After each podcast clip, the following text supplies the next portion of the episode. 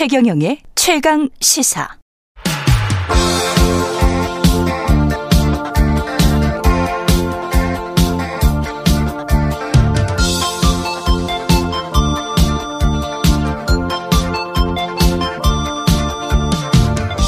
네, 김수철 형님의 젊은 그대가 나오고 있네요. 예. 젊은 의원분들이 오늘 나와 계십니다. 예. 이상민 행안부 장관 해임 건의안, 이태원 참사 국정조사 예산안. 이게 뭐 다 연결돼 있는 무슨 정쟁의 무한 루프처럼 계속 돌고 있습니다. 벗어날 방법이 없을지 여야 젊은 의원님들 모셨습니다. 국민의힘 김병욱 의원 나오셨고요. 안녕하십니까? 네, 안녕하세요. 예, 민주당, 국민의힘 김병욱입니다. 예, 민주당 전영기 의원 나오셨습니다. 네, 안녕하십니까? 네, 반갑습니다. 더불어민주당 전영기 의원입니다. 예. 그리고 제가 아까 최영찬 기자랑 삼각 지역 이야기를 할 때 장애인용 엘리베이터가 설치가 안 돼 있다. 그래서 거기에서 뭐 시위를 했다라고 이야기를 했는데 그거는 팩트가 아니네요. 예. 장애인용 엘리베이터가 설치돼 있습니다. 삼각지역에는. 그거는 다시 한번 정정을 해 드리고요.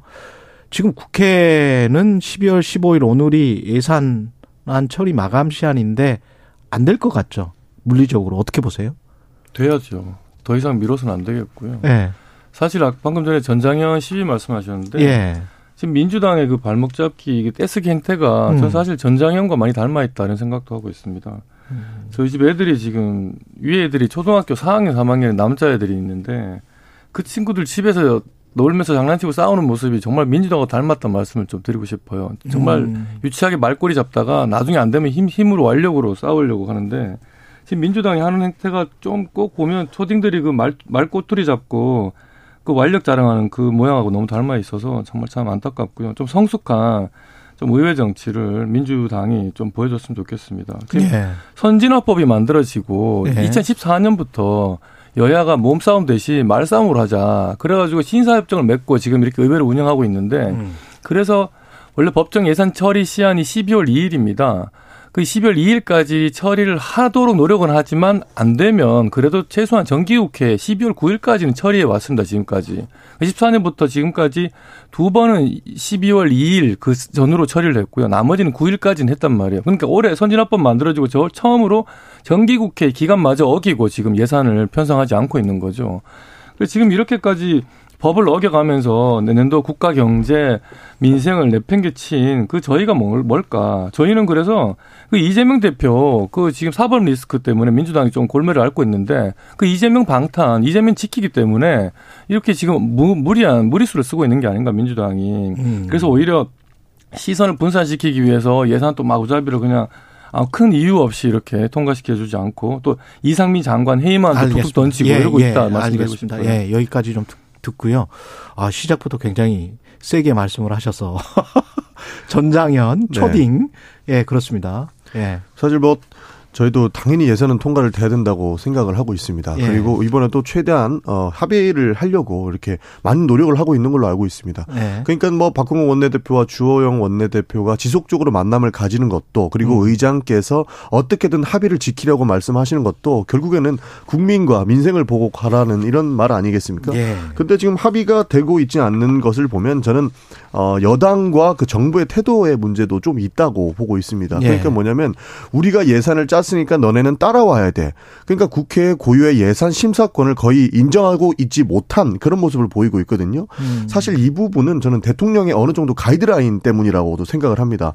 대통령께서 예산안을 정해놓고 이것은 절대 받아주면 안 된다라고 하는 부분들이 있어요. 그러니까 국회에서 주호영 원내대표의 협상의 폭도 좁아져 있는 상황이고 그러다 보니 대화가 안 되는 겁니다.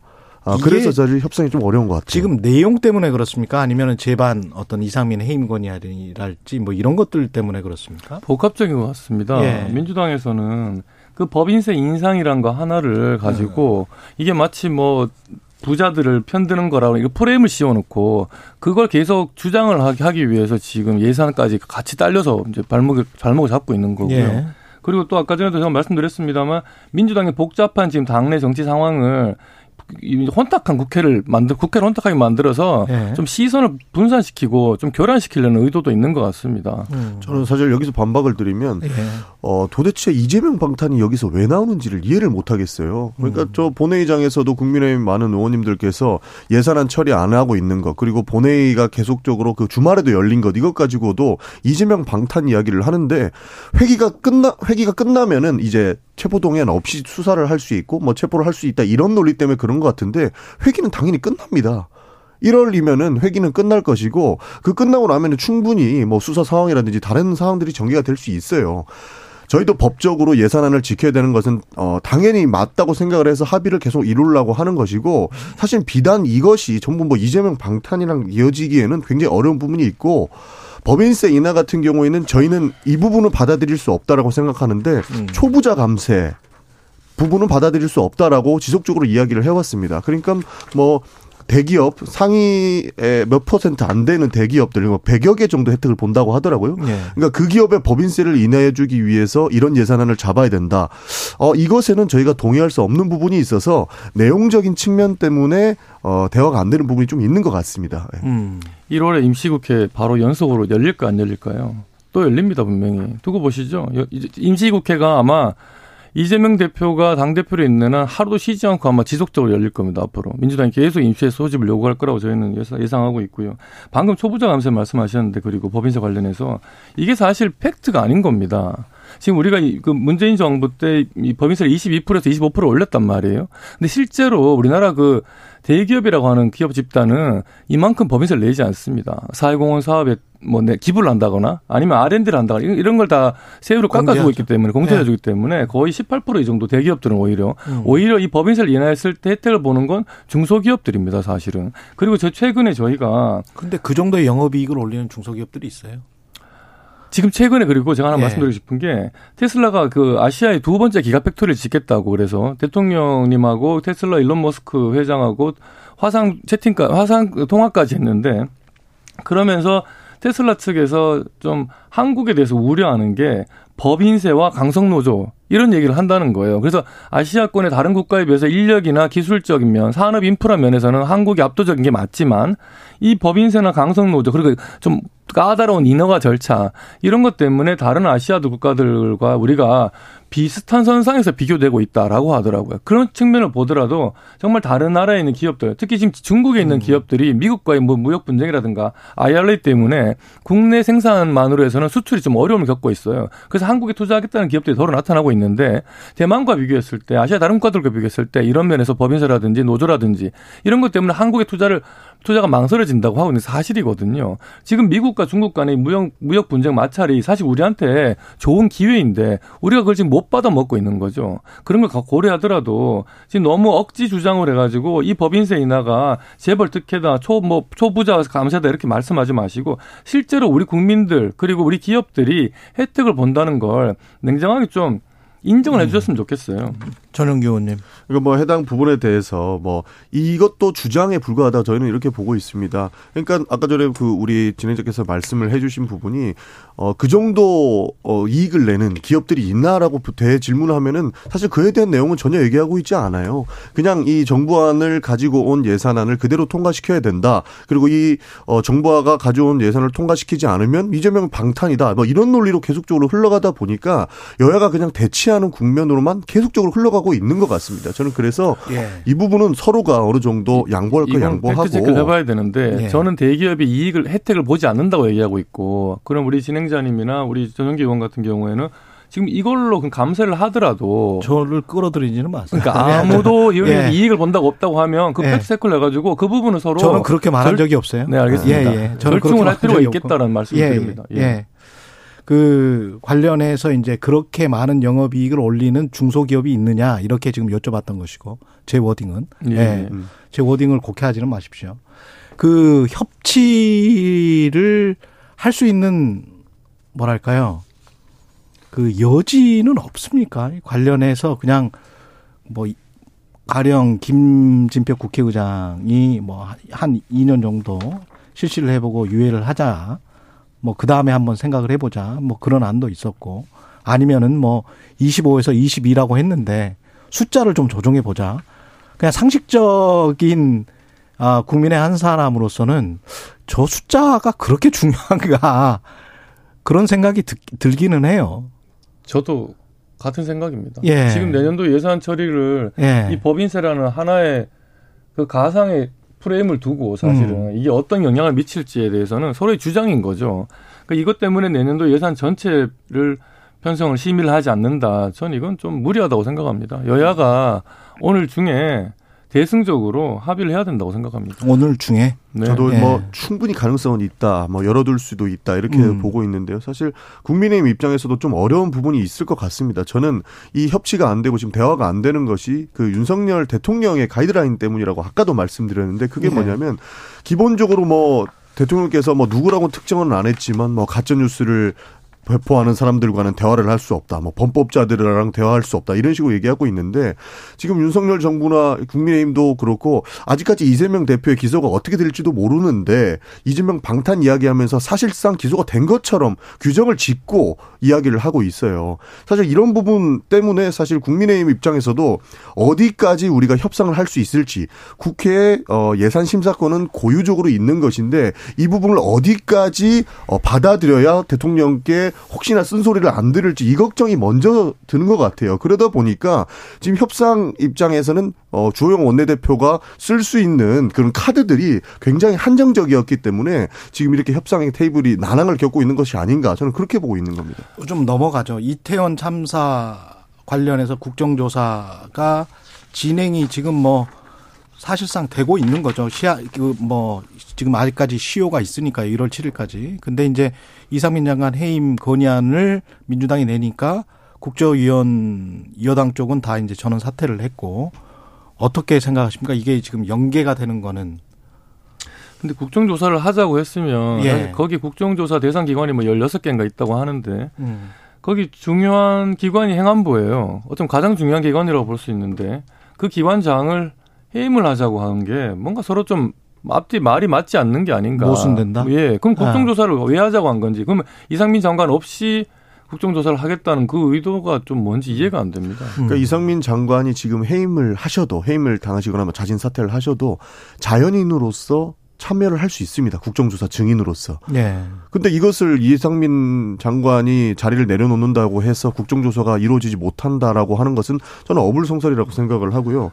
사실 그 윤석열 대통령께서는 이미 시간을 좀 놓친 것 같아요. 뭐 국민만 보고 가겠다라는 취임사 이야기가 있었는데 어 이상민 장관에게 그 해외 출장을 가시면서 등을 토닥여 주셨거든요.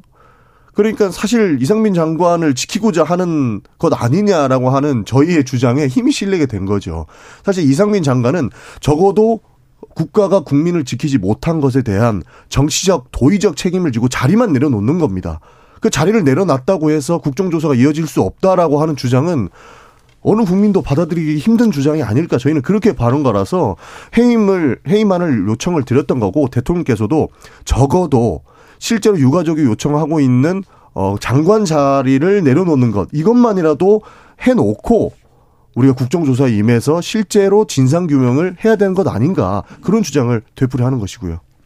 근데 이상민 장관 해임 권한을 통과시킨 거는 아무리 봐도 국민들이 봐도 넌센스라고 생각을 할 것 같습니다. 국정조사를 요구를 한 상태에서 또 해임을 시킨 거 시킨 거가 좀 말이 앞뒤가 맞지 않고 그리고 또 자연인으로 거기에 국정조사에 참여하면 되지 않느냐라고 말씀을 하시는 것 자체도 전 좀 이해가 잘 되지 않아요. 그 자연인으로 참여하는 거하고 장관 기관장으로 참여하는 거하고 엄연히 그, 그 지, 신분이나 그 발언의 그 무게가 다를 텐데 국정조사에서 오히려 더 이상민 장관에게 책임인 책임을 묻겠다거나 아니면 더 정확하게 그, 그 당시에 사고 수습을 제대로 했는지 안 했는지를 따지겠다고 하면 이상민 장관이 장관인 채로 국정조사에 임하는 게 야당의 입장에서도 민주당 입장에서도 나은 건데 그래서 제가 저희 우리 저희가 봤을 때는 이거 그냥 일단 분풀이 아니냐. 그리고 현재 있는 민주당의 여러 가지 그 내용을 좀 물타기 하려는 거 아니냐. 좀 일종의 이상민 물귀신 작전이다. 저는 그렇게 말씀드리고 그러니까 싶어요. 저는, 저는 한마디 딱 더 드리면 이상민 장관께서도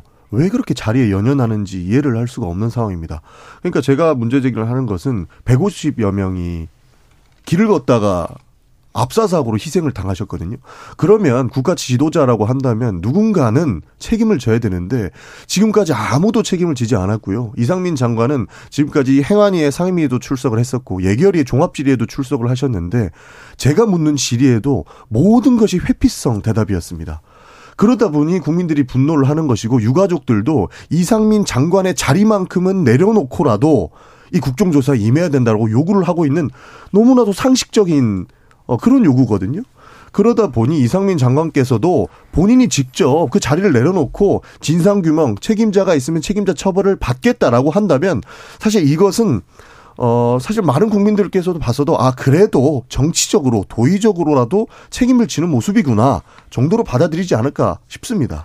근데 이 상황에서 그, 어디 저 창원시 의원이긴 합니다만은, 뭐 김민아 의원이 뭐 입에 담기 좀 힘든 방송하기는 힘든 이상한 이야기를 했고 2차 가해가 분명한 이야기를 했고요. 그 중앙당 차원에서 뭔가 조치가 있어야 되는 거 아닌지 뭐 이런 생각도 들고요.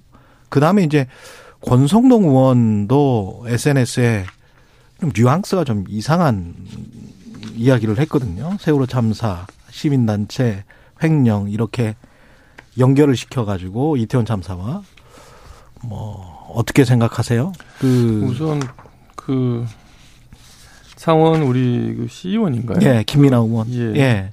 그분의 그 발언은 변명할 여지가 없는 망언입니다. 음. 저도 이제 국민의힘 당원으로서 뭐 이 방송을 통해서라도 유족 우리 유족분들 그리고 국민들께 머릿속에 또 사과를 드리고 싶고요. 당에서도 아마 당연히 강도 높은 조치가 있을 것으로 생각이 듭니다. 음. 그러니까 이런 발언이나 이런 사고는 음, 도저히 뭐 일반적인 상식적인 선에서는 해서는 안 되는 일이라고 생각을 생각이 들고요. 다만 이런 국가적인 뭐 국민적인 참사 재난에 대해서 이걸 정쟁화하려거나 뭔가 정치적인 이득을 취하려고 하는 그런 시도가 있다면 그건 나쁜 거다. 아마 권성동 대표는 그런 걸 경계하신 것 같고 아까 전에 음. 이상민 장관 제가 잠깐 말씀드리면 예, 예. 어차피 국정조사가 진행이 되면은 오히려 거기에서 만약에 더 지금까지 나타나지 않았던 어. 정부 차원의 행안부가 뭔가 부실하게 대응했다는 게 드러나면 오히려 더 그걸 계기로 이상민 장관은 물러날 수도 있을 거다. 그리고 과거에 세월호 때도 당시 해수부 장관이었던 이수영 전 장관이 세월호 사고 발생 이후에 8개월 뒤에 물러난 일이 사고 수업을 다 하고 물러났거든요. 지금 네. 본인 또 물러나지 않겠다고 언제라도 물러나겠다라고 좀 말을 하고 있는 거고. 근데 이주영 장관도 저희 프로에 한번 나오셨어요. 최강 기사에. 예, 예. 근데 이제 그때는 계속 거듭해서 그분이 그 사의를 밝히셨잖아요. 박근혜 네, 전 네. 대통령에게. 네. 그리고 이제 유족들이랑 나중에는 유족들이 나가지 말라라고 잡을 정도로 그렇죠 현장에 가서 현장에 가서 계속 예, 예. 숙식하시면서 막 울보 장관 이런 네, 네. 근데 이제 이상민 장관의 행태하고는 약간 좀 다른 측면이 있기 때문에 본인이 직접 사의 표명을 한 적이 없고 뭐 이러 이러니까 국민들이나 유족들이 아이 좀 본인이 먼저 하면 좋지 않나 이런 생각을 하는 것 같아요. 인간적인 거죠. 그러니까 정치적인 게 아니고 이게 사실은. 뭐 그런 마음도 있을 예. 수 있겠지만 어쨌든 그 대통령이 뭐 언제까지고 이상민 장관을 같이 뭐 장관으로 유임시키겠다 그런 입장은 아니니까요. 예. 지금 조금 더이 사고 수습하는 걸 그리고 국정조사가 진행되는 거를 지켜본 뒤에 해도 늦지 음. 않겠다. 지금 사실 어차피 좀 늦었어요. 그러니까 뭐 차원 시의원도 그렇고 뭐 음. 다른 분들 뭐 권성동 전 원내대표도 그렇고 결국에는 이 이태원 참사를 정쟁의 도구로 뭐 민주당이 삼고 있고 뭐 시민단체가 삼고 있다 이렇게 생각을 하시는 것 같아요. 사실 근데 이건 정쟁의 도구가 전혀 아니거든요. 그 150명이 넘는 사람들이 희생을 당했고 얼마 전에는 어 생존자가 그 희생자 친구들을 계속 생각하다가 정치적 트라우마를 얻고 또 한 분 희생 당하셨거든요. 사실 이때 어, 사실 적어도, 그러니까 인간적인 부분에서 처음에 이태원 참사가 일어나고 나서 대통령께서 대국민 담화를 통해서 정말로 국가가 국민을 지키지 못한 거에 대한 사과를 하셨거나, 그 다음에 이상민 장관께서도 본인의 책임을, 어, 통감하면서 정말로 죄송하다 사과드린다, 사임을 표명하겠다. 그러나 이 진상규명은 어, 무조건적으로 해서 다시는 이런 일이 일어나지 않겠다라고 이야기를 했으면 오히려 더 이것을 정쟁처럼 볼 이유도 없어지는 겁니다. 음. 그런 내용들을 다 차치한 채 정쟁하지 말라 이런 얘기 하지 말라 이렇게 접근하다 보니 시간이 가면 갈수록 저희 창원 시의원처럼 망언을 하는 사람들이 저는 또 나오고 있는 거 아닌가. 그래서 지금이라도 제대로 된 어 뭐 책임을 좀 물어야 된다. 저는 그렇게 보고 있는 겁니다. 넘어가겠습니다. 그 문재인 케어 관련해서 이제 윤석열 대통령이 폐기를 공식화하고 강력하게 어, 비판을 했습니다. 앞서 고민정 의원이 지적한 거는 더불어민주당이죠. 어, 문재인 정부에서 좀 벗어났으면 좋겠다. 윤석열 대통령이 그런 이야기를 했는데 이제 근본적인 문제는 아니지 않느냐. 과잉 우려가 설사 있다고 하더라도 뭐 그런 주장인 것 같습니다. 어떻게 생각을 하세요? 지금 건강보험도 그렇고 예. 국민연금도 그렇고요. 지금 이 고령화 사회에서 의료소도 더 늘어나고 있고 음. 또 이런 사회보장 급여 수요도 더 늘어나고 있기 때문에 그렇죠. 이거 폭탄 돌리기 하는 거죠. 네. 지금 어느 정부라도 지난 정부에서 사실 했어야 되는 이 했어야 됐다. 건보 재정 네. 개혁이라든가 연금 개혁을 했어야 되는데 사실 좀 미뤘던 거죠. 그 내 손에 피 묻히기 싫어서 안 했다 저는 그렇게 생각을 하고요. 지금이라도 용감하게 이 건강보험 재정이라든가 연금 개혁을 해야 된다. 음. 그거에서 이 국정을 책임지는 어? 세력, 집권 세력의 의무다 저는 생각을 합니다. 미뤘던 것이다. 뭐 저는 말이 좋아서 개혁이지 사실 정부가 주장하는 것처럼 건강보험 제도가 무엇이 근간을 해치는지도 알 수 없는 거고 이 주장의 근거가 무엇인지도 모르겠습니다. 사실 그 건강보험 보장률을 보면은 대한민국 OECD 회원국 평균의 80%에서도 아직 못 미치는 것이거든요. 예. 그러니까 정부에서 이야기하는 것처럼 정말 필요한 사람들한테 의료 혜택이 돌아가기 하기 위해서 핀셋 정책을 하겠다라고 이야기를 하고 있는 건데 그 핀셋에는 당연히 놓치는 부분들이 있 있을 겁니다. 음. 그러면 진짜 아프고 힘든 부분들 그리고 우리가 정확하게 정부에서 진단하고 있지 못한 사각지대에 계신 분들은 정말로 아파서 돌아가실 수 있는 그런 상황이 연출되는 거예요. 그래서 우리가 보장률을 높여놓은 겁니다. 그게 문재인 케어인데 문재인 대통령이 했던 정책들을 지우기 하는 걸로 밖에 보이지 않도록 이 문재인 케어를 뒤집겠다. 우리는 개혁을 해야 된다. 이렇게 얘기하는 것은 조금 어불성설 아닐까. 저희는 그렇게 봅니다. 이 나라 돈이 내 주머니 돈이라면 라고 생각하고 저는 이 국가 재정을 관리하고 또 건전성을 유지를 하기 위해 노력을 해야 한다고 생각을 합니다. 근데 자기 자기들한테 유리한 통계만 꺼내 가지고 국민을 약간 이렇게 현혹시킨다. 예, 현혹시키든지 이렇게 하면 저는 안 된다고 생각하고요. 음. 그래서 지금 당장 말씀하셨지만 제가 말씀드리고 준 자료는 그런 보면 지금 그 보건복지부 감사원에 그 따르면은 지금 문재인 케어의 악영향으로 건보 재정이 당장 내년부터 적자로 전환되고 1조 4천억 원 정도 적자가 되고요. 28년에는 9조 원 적자를 기록할 거로 예상이 된다고 합니다. 그럼 이 통계는 이 정부가 우리 정부가 지금 이 통계를 속이고 있다는 겁니까?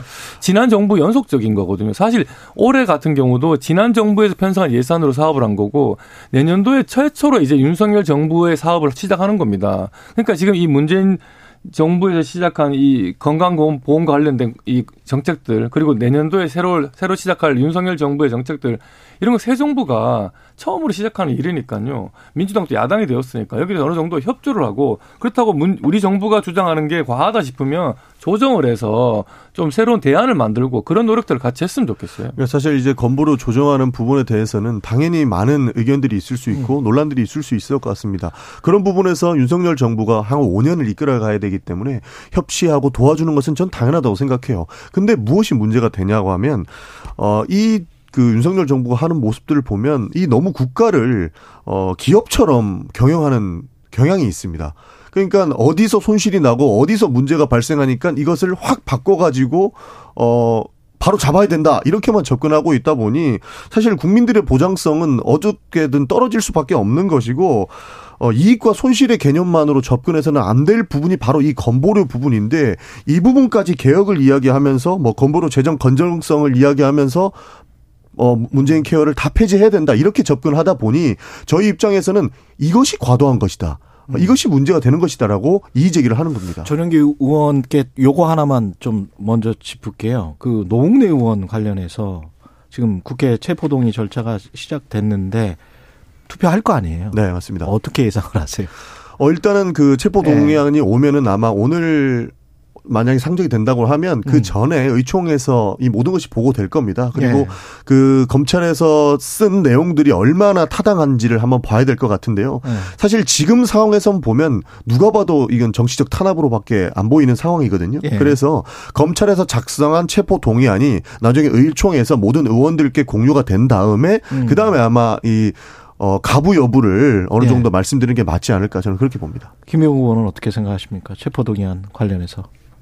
민주당이 국민들 그 아까 이상민 장관에 대해서 국민들의 정서를 말씀하셨는데 네. 오히려 이상민 장관의 해임을 그 주장하는 요구하는 뭐 필요하다고 생각하는 국민 정서와 지금 노웅래 의원의 사례를 봤을 때 음. 누 둘이 당장을 뭐 체포 동의안을 처리하는 것과 이상민 장관이 물러나는 것과 누, 어느 게 더 시급하다 더 크다라고 생각을 할지 국민들이 전 노웅래 의원이 더 크다고 생각할 것 같습니다 지금 음, 부정부패 혐의이지 예, 않느냐 예, 예. 예. 그러니까 부정부패 혐의는 사실 예. 씌우기 나름이다 이렇게도 보고 있거든요.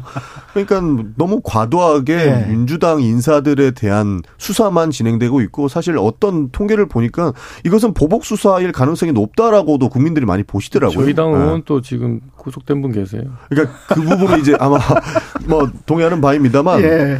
당연히 저희가 합리적인 선에서 그 가부유비를 결정을 할 것인데 근데 이게 부정부패 관련된 혐의이기 때문에 만약에 잘못되면 역풍을 걱정해야 되는 상황 아니에요? 그렇죠. 그렇기 예. 때문에 저희도 이 내용들을 정확하게 파악해야 된다고 보는 겁니다. 예. 예. 현 상황에서 보면은 이것은 음. 누가 봐도 정치적 탄압에 불과하지 않을까 이렇게 봅니다. 예. 오늘 뭐 문재인 케어 관련해서도 그렇고 다른 것도 좀 있는데 예, 할 수가 없네. 예, 57분에 끝내야 되니까요. 이슈 오도독이 바로 있습니다. 잠시 후에 최경영의 이슈 오도독 장성철 김민아 평론가 출연하는데요. 예. 그때 또 바로 좀 봐주시고요. 유튜브로 바로 연결해서 예, 유튜브 생방을 할 예정이고 그리고 57분에 끝내야 되니까 아유 두 분 역시 저 젊은 분들이 오시니까 논리적으로 말씀을 참 잘해 주셔서 고맙습니다. 아, 예. 처음인데 고맙습니다. 예, 예. 김병욱 국민의힘 의원이었고요. 그리고 전영기 민주당 의원이었습니다. 고맙습니다. 네, 고맙습니다. 감사합니다. 예. 12월 15일 목요일 KBS 일라디오 최경령의 최강 시사였습니다. 고맙습니다. 네, 고맙습니다.